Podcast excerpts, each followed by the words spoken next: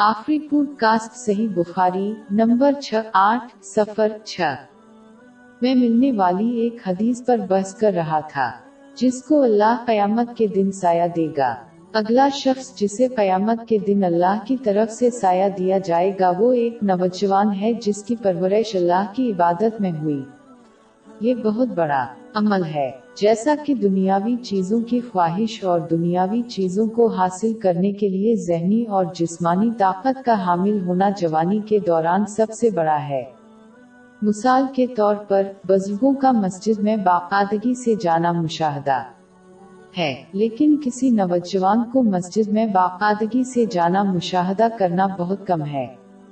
بس اگر وہ اپنی خواہشات کو ایک طرف رکھتے ہیں اور اللہ کے احکامات کو پورا کرنے کی کوشش کرتے ہیں تو ان کا اجر بہت اچھا ہوگا۔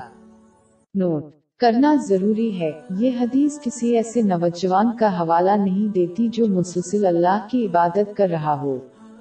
اس سے مراد وہ شخص ہے جو اللہ کی طرف اپنے فرائض پورے کرتا ہے۔ جیسے فرض نماز اور وہ لوگوں کے لیے فرائض کو۔ پورا کرتے ہیں۔ جو اس طرح کا برتاؤ کرے گا، اسے دوسرے حلال کام کرنے کا وقت ملے گا۔ لیکن نوجوانوں میں یہ رایا شاز و نادر ہی دیکھنے میں آتا ہے کیونکہ زیادہ تر مسلمان صرف اپنی ذمہ داریوں کو پورا کرنے کی اہمیت کو سمجھتے ہیں جب وہ بوڑھے ہو جاتے ہیں۔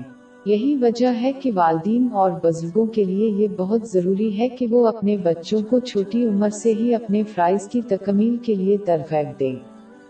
درحقیقت حضور نبی اکرم سلی اللہ علیہ وآلہ وسلم نے سن ابو داود نمبر چار، نو، پانچ میں ایک حدیث میں والدین کو مشورہ دیا کہ وہ اپنے بچوں کو عمر میں پہنچنے سے پہلے فرض نماز پڑھنے کی ترغیب دے جب نماز بن جائے ان پر واجب ہے۔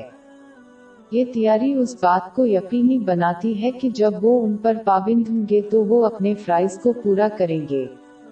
یہ بچوں کی پرورش کا ایک پہلو ہے جو اکثر مسلمان ناکام ہو جاتے ہیں کیونکہ وہ اپنے بچوں کو دنیاوی معاملات میں کامیاب ہونے کی ترغیب دیتے ہیں اور ان کی دینی تعلیم میں تاخیر کرتے ہیں۔ لیکن اس وقت تک وہ اللہ کے احکامات پر عمل کرنے کے لیے اپنے طریقوں سے بہت زیادہ متعین ہو جاتے ہیں۔